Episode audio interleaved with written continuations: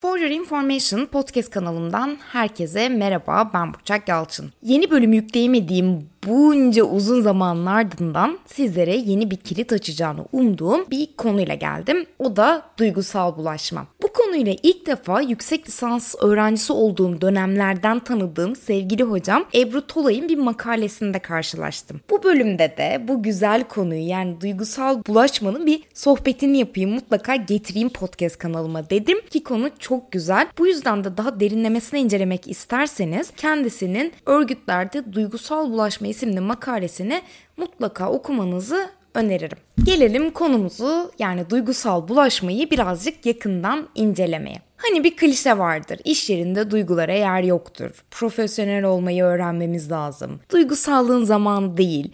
Burası iş yeri vesaire vesaire. Bunu diyenlere ben diyorum ki hadi bir gidin oradan. Çünkü insanın gittiği her yere duygular da onunla beraber geliyor. İş yerinde bu konu birazcık bu duyguları yönetmek oluyor. Yani bulunduğumuz ortama, bulunduğumuz duruma göre bu duyguları nasıl yönetmeliyiz? Bence işin beceri olan kısmı bu. Bugün daha çok farkında olmadığımız bir durumdan bahsedeceğiz. Yani hiç hissettirmeden sinsice böyle virüsler gibi bize başkalarından bulaşan bazı duygulardan. Bu yüzden de ben ismine duygu pandemisi adını verdim. Çünkü duygular da tıpkı hastalıklar gibi bulaşıcılığa sahip olabiliyorlar. Yani biz bunu ne kadar erken çözersek hastalıklardan korunduğumuz gibi bu tip duygu bulaşmalarından da belki kendimizi koruyabiliriz. Yani en azından yapabildiğimiz kadar. Önce çok kısa bir duygusal bulaşma kavramına bakalım. Bu kavram psikoloji, sosyoloji, iletişim, hukuk, siyaset gibi birçok farklı disiplinin çalışma alanına girmiş bir konu. Ama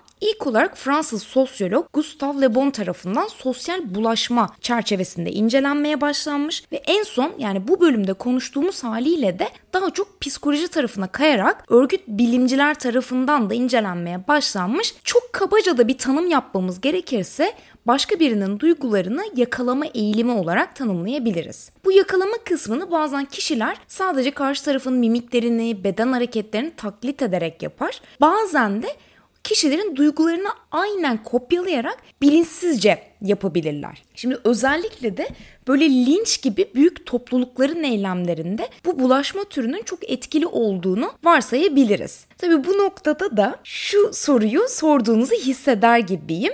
Madem böyle linç gibi topluluk eylemlerini de kontrol edebilen bu eylemlere etki edebilen bir şey buna neden bilinçsiz dedin? Bilinçli olarak da kullanılıyor olabilir mi? Elbette ki bilinçli olarak da kullanıldığı durumlar söz konusu hem olumlu anlamda hem de olumsuz anlamda. Ama ben bugün bu bölümde daha çok bilinç dışı gerçekleşen durumlardan bahsetmek istiyorum. Yani hiç farkında olmadan bize bulaşan duygulardan ya da farkında olmadan bulaştırdığımız duygulardan bahsetmek istiyorum ki bu bölüm bize bir noktada biraz farkındalık oluştursun. Tabii ben genelde böyle duygusal bulaşmaya çok kötü bir giriş yaptım ve sanki çok kötü bir şeymiş gibi bahsettim. Ama elbette duygusal bulaşmanın olumlu sonuçlar doğurduğu durumlar da var. Yani böyle minnoş, pozitif duyguların bulaştığı ve çevreye güzel sonuçlar doğuran etkiler yarattığı durumlarda söz konusu ki çoğu şirkette de bir motivasyon aracı olarak da kullanılabilecek bir şey duygusal bulaşma. Ama literatürde olumsuz duyguların daha çok bulaştığını ve daha fazla eyleme sebep olduğunu rahatlıkla görebiliyoruz. Bu yüzden daha yoğun olarak olumsuz duyguların bulaşmasından bahsedeceğim. Şimdi bu bulaşma kavramına baktığımızda duygusal bulaşıcılığa direnç diye bir şey de var. Yani kimimizin direnci o kadar yüksek ki daha uzun süre kendini bu bulaşlardan koruyabiliyor. Bazılarımız da böyle çok kolay bir şekilde direnci o kadar düşük ki çok kolay bir şekilde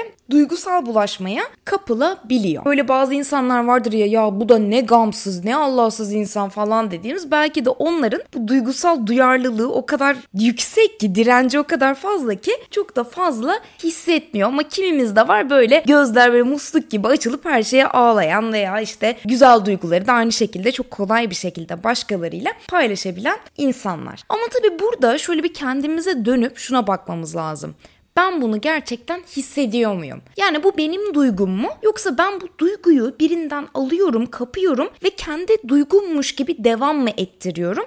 Bunu çok iyi anlamamız lazım ki kendimizi iş yerinde veya sosyal yaşamımızda daha kolay bir şekilde yönetebilelim. Aynı şekilde Şirketler de bu duygusal bulaşma kısmını ne kadar odaklarına alırlarsa insan kaynağını yönetme, yönlendirme kısımlarında da o kadar etkili olabileceklerini, bir başarılı bir iş çıkarabileceklerini düşünüyorum. Şimdi mesela dünyada gündemde olan istifa patlamasını düşünelim. Ben bu patlamada duygusal bulaşmanın çok fazla büyük bir yeri olduğunu düşünüyorum. Çünkü bakıyorsun sağdaki arkadaşın mutsuz, soldaki her şeyden şikayetçi, arkadaki sürekli olumsuz deneyimlerini paylaşıyor o işle ilgili. Derken sen de etkileniyorsun ve o gemiye sen de katılıyorsun. Belki de istifa etmek hiç aklında yoktu veya böyle mevcut şartlarda işinden böyle iyisiyle kötüsüyle memnundun ama öyle bir etki ki seni de içine alıyor ve sen de istifa ediyorsun veya en kötü ihtimalle sürekli böyle şikayet eden, mutsuz olan bir çalışan profiline dönebiliyorsun.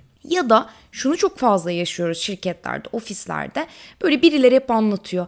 Ah eskiden şöyle güzeldi, biz şöyle eğlenirdik, biz böyle bir ekiptik ama şimdi her şey çok kötü, her şey berbat, çok mutsuzuz vesaire vesaire. Sonra bir anda bu cümleleri o kadar çok duymaya başlıyorsun ki bunları kopyalıyorsun ve diyorsun ki ya evet ya şu anda her şey gerçekten çok kötü. Eskiden hiç de böyle değildi. İşte tam o noktalarda da bir kendimize bakmamız gerekiyor. Ben gerçekten mutsuz muyum? Gerçekten nasıl hissediyorum? Mesela biri gelse, bir kariyer koçu gelse gerçekten neden mutsuzsun ya da ne olsa mutlu olursun diye sorsa belki verecek cevabın yok. Çünkü o duygular aslında derinden derine hissettiğin, gerçekte senin olan duygular değil. Dolayısıyla böyle buralara iyi bakmak lazım. Tabi burada söylediklerim şöyle anlaşılmasın. Sanki böyle olumsuz duygular, ortamlar, düşünceler hiç yok. Ben polyanacılık yapıyorum. Hayır, elbette ki gerçekten olumsuz şeyler hissettiğimiz durumlar var, duygular var, şirketler var. Ama sadece onlar bizim duygularımız mı değil mi yoksa başkalarından etkilenerek hissettiğimiz, davrandığımız şeyler mi? Bunun ayrımına bence iyi varmak gerekiyor. Çünkü özellikle olumsuz duygulara baktığımızda çok hızlı bir şekilde yayılıyorlar. Gerçekten virüs gibiler ve bunlar olumsuz davranışları, düşünce kalıplarını böyle hızlıca yayıp toksik bir ortamın oluşmasına sebep olabiliyor. Yani çatışmalar, istifalar, kişilerin böyle performansları her birine böyle olumsuz sonuçlar doğuran hem şirkete hem de kişilerin kendilerine olumsuz sonuçlar doğuran bir sürü yan etki yaratabiliyor. E tabi İlk başta da bahsettiğim gibi bunun tam tersi olduğu durumlar da mümkün. Yani olumlu duyguların yayılmasıyla beraber tüm çevrenin bundan olumlu sonuçlarla ayrılması, olumlu çıktıları elde etmesi de mümkün. Bu yüzden de genellikle şirketlerde böyle olumlu duyguların, güzel şeylerin, güzel anıların yayılması, bu tarz ortamların daha çok arttırılması hedeflenir. Ya da hedeflenmesi gerekir diyeyim. Aslında bahsettiğim duygusal bulaşma ya da duygu pandemisi bir tek iş yerinde değil günlük yaşamımızda da çok fazla kendini gösteren bir durum. Hatta farkında olmadan da konunun farkında gibiyiz. Çünkü bazen şey deriz hani böyle ay bir ortama gittim bütün enerjim çekildi, bütün modum düştü. Bu ifadeler aslında tam olarak o duygusal bulaşmaya maruz kaldığımız durumları bize özetliyor diyebiliriz. Sosyal medyada da bunu çok fazla yaşıyoruz. Bir anda bir akım çıkıyor, bir linçleme kampanyası çıkıyor ve böyle belki de hiç bilgimizin olmadığı veya olumsuz deneyimimizin çok da olmadığı bir konuyla ilgili biz de bu olumsuz duyguları kopyalayıp ya öfkeleniyoruz ya birilerine hedef alıyoruz ya bir takım karalama kampanyalarına dahil oluyoruz vesaire vesaire. Mesela şey görüyorum bazen. Adam Nişantaşı'nın en güzel yerinde oturuyor. Böyle aşırı güzel bir yaşamı var. Ve köpeğinin dolaştırıcısı var yani düşünün öyle bir hayat. Ama diyor ki ben bıktım bu hayattan her şey çok kötü. Çok mutsuzum ah nerede o eski günler yaşam çok zor diyor mesela. Yani bir bakmak lazım acaba gerçekten yaşamın zor olduğunu düşünüyor mu? Gerçekten bahsettiği kadar mutsuz mu yoksa çevresini bir kopyalıyor mu? Buralara bilmiyorum bir bakmak lazım ama çok da fazla özel hayat kısmına, böyle toplum kısmına kaymak istemiyorum. Daha çok iş yaşamına odaklanmak istiyorum. Çünkü günümüzün çok önemli bir kısmını harcadığımız ve mutlu olduğumuzda daha güzel işler yapabildiğimiz, daha iyi hissettiğimiz bir ortam, iş yeri ortamı. Bu yüzden de burada bu duyguların bizde yarattığı olumsuz koşulları minimize etmek veya etmesi için farkındalık yaratmak bizim böyle en büyük amacımız olmalı diye düşünüyorum. En azından bu podcast kanalındaki benim en büyük amacım bu. Şimdi biraz da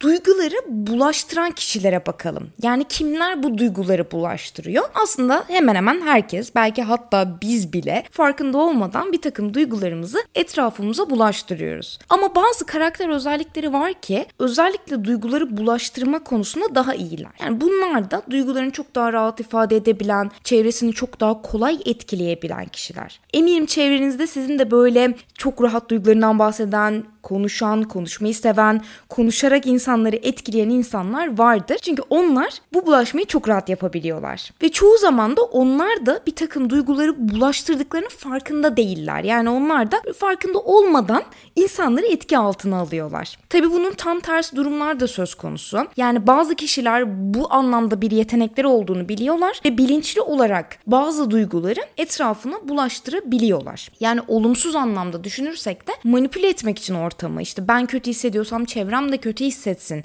düşüncesiyle etrafını olumsuz etkileyebiliyorlar. Ama dediğim gibi ben bu bölümde daha çok bilinç dışı kısmına yani farkında olmadan bulaşan veya bulaştıran kişilerden bahsedeceğim. Peki hangi ortamlar? Yani kişilerden biraz bahsettik ama hangi ortamlarda, hangi dinamiklerde duygusal bulaşmayı daha fazla görüyoruz? Burada da iş yerindeki ilişkilere şöyle bakarsak yönetici ekip ilişkilerinde duygusal bulaşma bence özellikle odağa alınması gereken bir konu. Çünkü ekipler yöneticilerin duygularını farkında olmadan çok kolay bir şekilde yakalayabiliyorlar ve sürdürebiliyorlar. Bu yüzden bir liderin duygu yönetimi bence çok önemli. Yani öfkesini, mutsuzluğunu ya da umutsuzluğunu, böyle olumsuz duygularını çok iyi yönetmeli. Ekibin bu duyguları böyle alıp günlük iş performanslarına, iş yaşamlarına aktarmamaları için liderin bir kendini filtreden geçirmesi gerekiyor. Bu duyguları hissetmemesi mümkün değil. Çünkü lider de bir insan ama ekibini etkileyip etkilememe, bu duyguları bulaştırıp bulaştırmama noktasında öz denetimini yapması bence çok önemli. Ama öte yandan mutluluk yani böyle mutluluk duyguları, umut, işte heyecan gibi duyguları da etrafına özellikle ekibine özellikle yaymaya çalışması ya da bu duyguları bir motivasyon aracı olarak kullanması da olumlu anlamda ekibe etki edebilir ya da yapılan işe, işin çıktısına çok rahat bir şekilde etki edebilir. Bu yüzden liderler aslında bu duygusal bulaşma kısmını kısmının pozitif tarafını çok güzel amaçlar için de kullanabilirler eğer farkında olurlarsa. Yapılan araştırmalar da literatürde bize demiş ki olumlu ruh halinde olan yöneticilerin ekipleri de olumlu duygular yaşıyor, daha kolay koordine oluyorlar ve daha az çabayla daha iyi işler çıkarabiliyorlar mutluluk bulaştıran liderlerin daha etkili liderler olarak ekiplerince algılandığı bulunmuş. Gerçekten de bu tip liderleri daha çok seviyoruz. Daha çok destekliyoruz. Hatta bazı işleri bu tip liderlerle çalışırken iş gibi değil kendimizi bir oyun alanı gibi görüyoruz ve bu tarz liderlerle çalışmayı bu yüzden de çok seviyoruz. Hatta üst düzey yöneticilere bakarsanız şirkette yaptıkları en büyük işlerden biri ya da şirkete en büyük katkılarından biri bazı olumlu duyguları etraflarına yaymaları. Genellikle üst düzey yöneticiler konuşmasını çok iyi bilen, konuşurken büyük kitleleri etkileyebilen, bu kitleleri harekete geçirebilen liderlerdir. Bu yüzden de bu tip liderler duyguları bulaştırmayı, böyle heyecanı, motivasyonu bulaştırmayı bilinçli olarak yaparlar. Çünkü bu liderlerin vizyonu, işte hedefleri çok güzel aktarması ve o vizyonla ilgili, o hedeflerle ilgili ekiplerin de, üyelerin de liderle benzer şekilde hissetmelerini sağlaması gerekir ki ortaya güzel işler çıksın. Mesela bunu konuşunca aklıma direkt Apple örneği ve Steve Jobs örneği geliyor. Bence olumlu duyguları yayma ve ekibi harekete geçirme konusunda çok güzel bir örnek. Yönetici çalışan ilişkisine bir de tam tersinden de bakmak istiyorum. Çünkü tam tersi de mümkün. Yani yöneticiler de çalışanların duygularından çok kolay bir şekilde etkilenebiliyorlar bazı durumlarda. Bu o yöneticinin bazen duygusal duyarlılığının daha yüksek olmasından ya da insan odağının çok yüksek olmasından kaynaklanıyor olabilir. Bu tip yöneticileri biz genelde iş yaşamında şöyle görürüz. Çok duygusal veya böyle hızlı karar veren kişiler ve belki de birazcık da hiyerarşiden uzak yöneticiler diyebiliriz.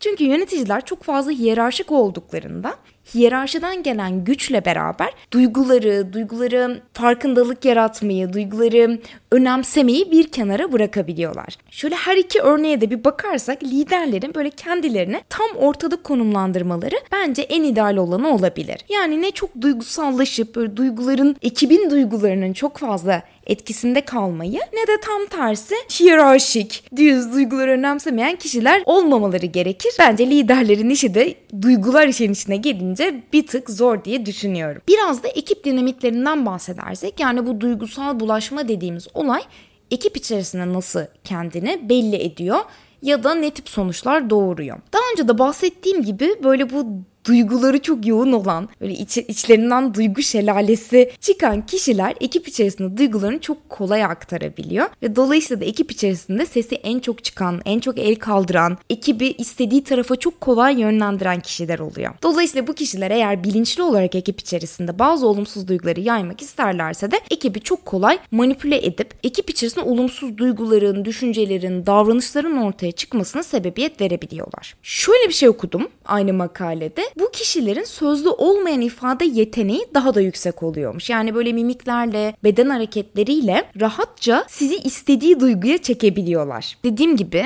belki bu sizi çektikleri duygunun farkında değiller ya da farkındalar. Orası bence karmaşık bir konu. Benzer şekilde bilinçli bulaşma diye bir şey de var. Yani kişi de kendini bilerek bu duyguları bulaştırabiliyor. Bu duyguları bilinçli olarak kopyalayabiliyor. Bazen ekipten kabul almak için, bazen ekibe uyum sağlamak için kişiler ekibin ortak duygularını gerçekte öyle hissetmese bile kopyalayabiliyor. Çünkü burada ekibe uyum sağlamak birçok şeyden daha önemli hale gelebiliyor. Burada da çok da içten hissetmeden, çok derinden hissetmeden bazı duyguları hissediyormuş gibi yapabiliyor ekipler. Mesela bir işimde bir ekiple çalışırken aslında çok da mutsuz değildim ama ekip o kadar mutsuzdu ki böyle aslında güzel ya diyemediğim için bu düşüncemi içimde tutuyordum. Genellikle böyle toplu ortamlarda onları ayak uydurmaya çalışıyordu. Buradan bakınca duygusal bulaşma çok boyutlu bir konu. Bilinçli bulaşma, bilinçsiz bulaşma, bulaştıran, bulaşan böyle bir sürü şey var içinde. Son olarak ekiplerle ilgili şunu da ekleyeyim. Ekiplerin ruh halleri